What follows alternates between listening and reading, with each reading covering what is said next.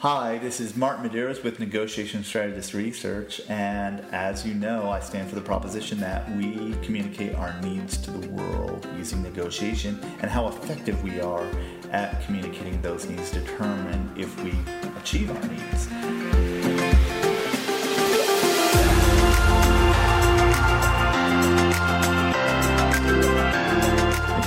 Negotiation is agency. Negotiation is freedom. You can control it.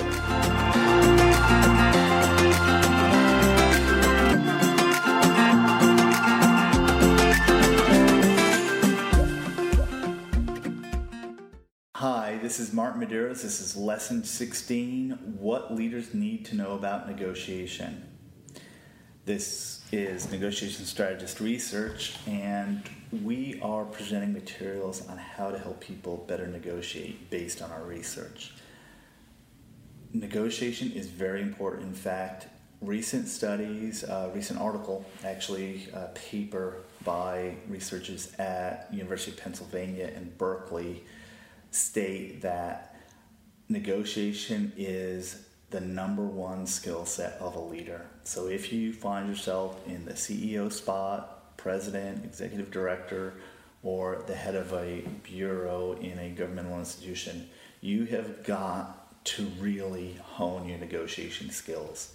And as I like to say, persuasion, influence, and negotiation are how we communicate our needs to the world. And sometimes we communicate them better if we know the science of negotiation, which is what this series is about. So let's get right into it. If you think about a question I'll pose Are you ready to negotiate? Are you ready to negotiate? How do you feel? You may think, hey, this is a lesson, it's just a video, I don't really have to perform, but I'm not really interested in that. How did you feel? Did you freeze? Did you think for a minute, hmm, I have to negotiate. What do I do? How do I do it? Did you want to avoid it? In my informal polls, avoidance of negotiation is the number one tactic. But guess what? As a leader, you don't have that luxury. You may think negotiation is gamesmanship and conflict, or you may feel good about negotiation, like, oh, this is exciting, this is joy, I like this. If you like the latter, the last thing I said, if it's joyful for you, that's awesome because you're going to have to like negotiations if you're in the leadership role because everyone's welfare of everyone that you're leading depends on your ability, your skills on how to do that. So, the negotiation is a system.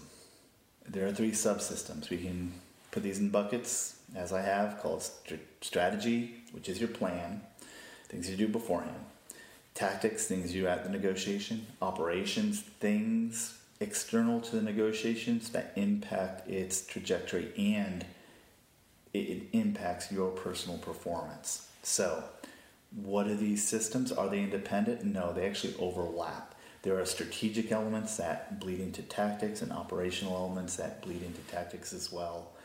So, what is strategy?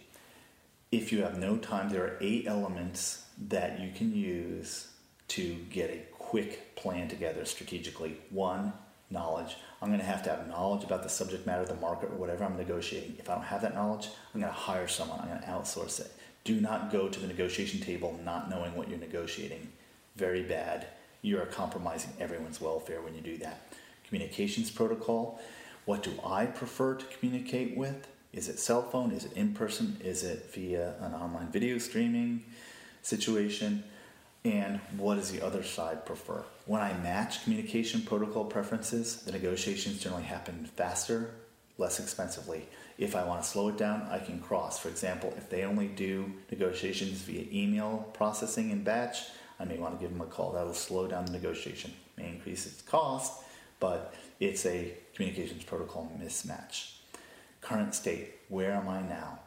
I want to know where I am now because if I know where I am, I can know my ability to accept the benefit of the bargain to which I seek. For example, if I'm doing remote medicine and I have clinics and I buy get a killer deal on end of network video streaming equipment for all these offices and then to come come to find out I don't have the bandwidth to get to those remote locations. Well, I just wasted my time and money on negotiation.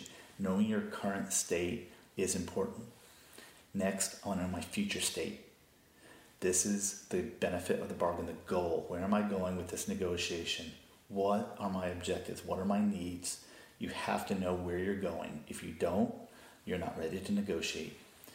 The fifth element is the ability to perform. I want to assess my ability to take the full benefit of the bar, the bargain, and the other side to perform. Okay, it's an employee I'm hiring. I want to know: do they have the background? Do they have the references? Can they pass different uh, tests or certifications required to do the job? These are things that give me indications of their ability to perform. An interview is a very poor indicator of on the job performance. So you kind of need to see them in action to get a really good fix on how you can fit them into the organization. Documentation. I want to memorialize any document with ultimately an attorney reviewed contract. If that can't happen, or the little agreements I have along the way, little issues I shut out, I want to still memorialize that maybe in an email.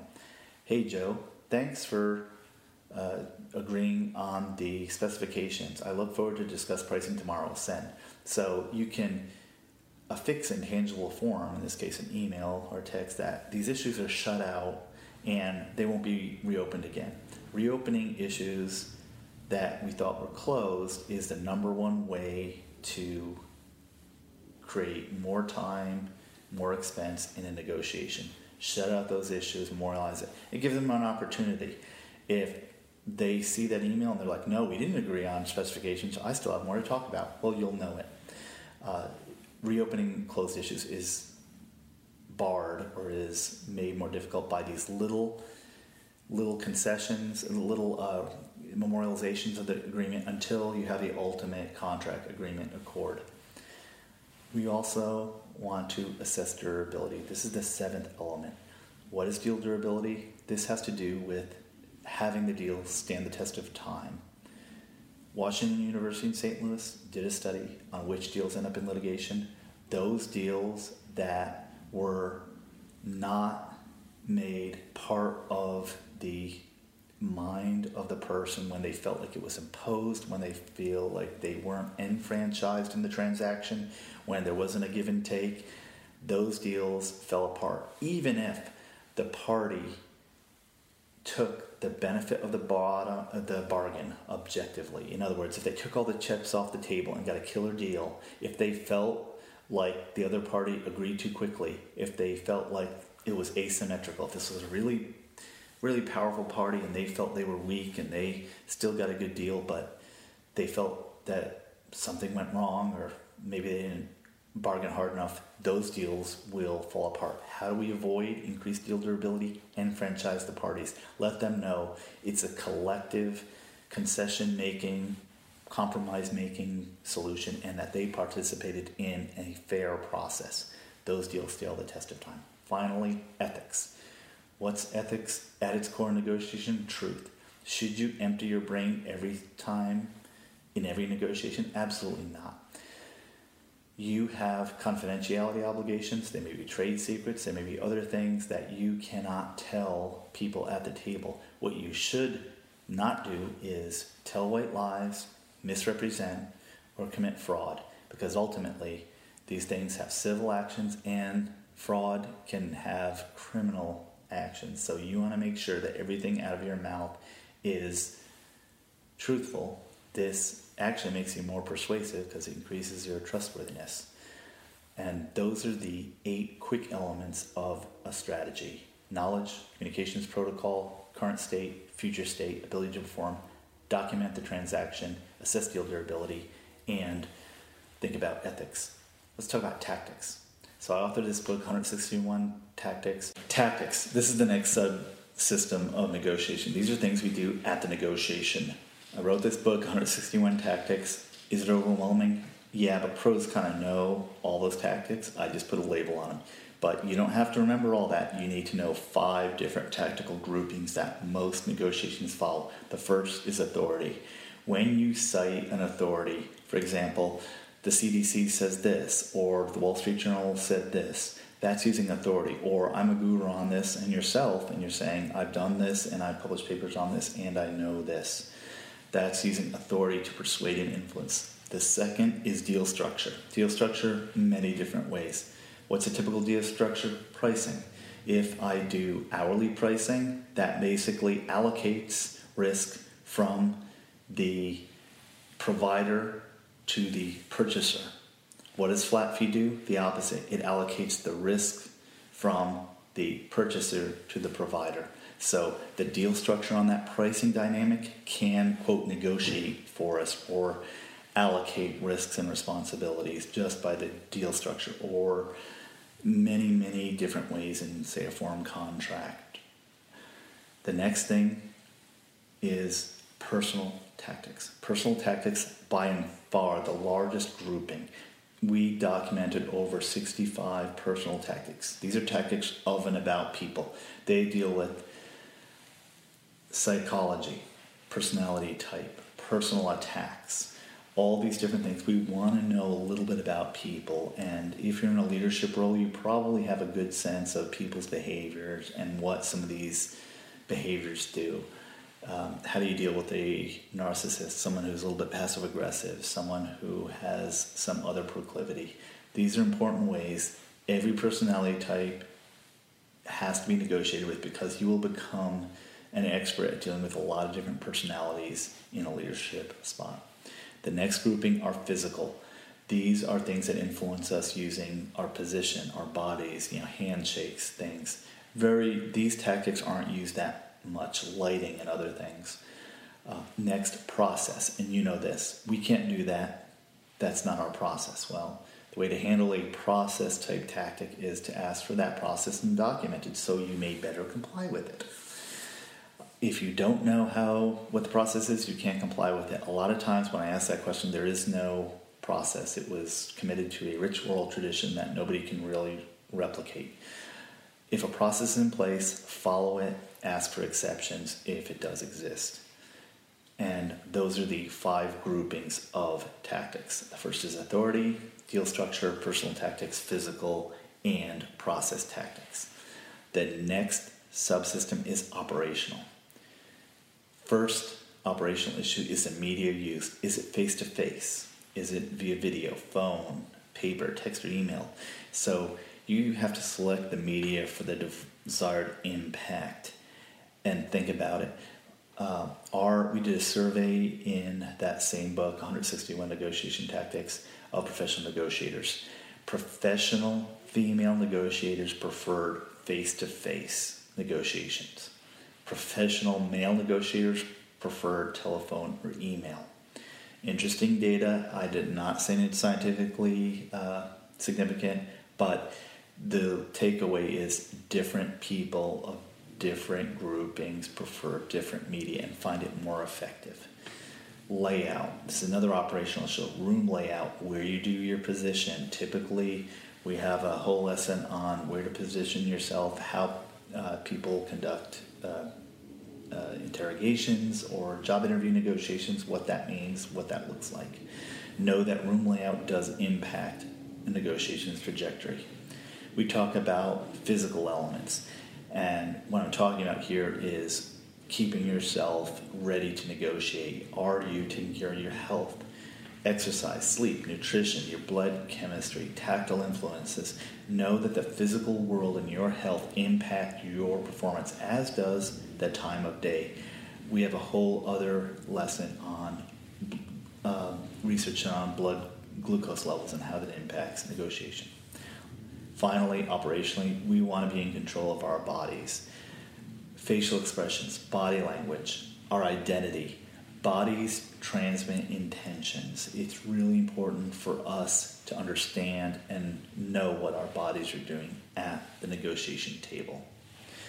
So, it's really important to know about identity and perspective in a negotiation because two people can be talking about the same thing. I used the metaphor of two people looking at the numeral that could be six or nine a different way will see the same exact ink in a totally different way depending on where they're standing. Know that where you sit is kind of where you stand. Your background influences how you see other people. This is why empathy is important.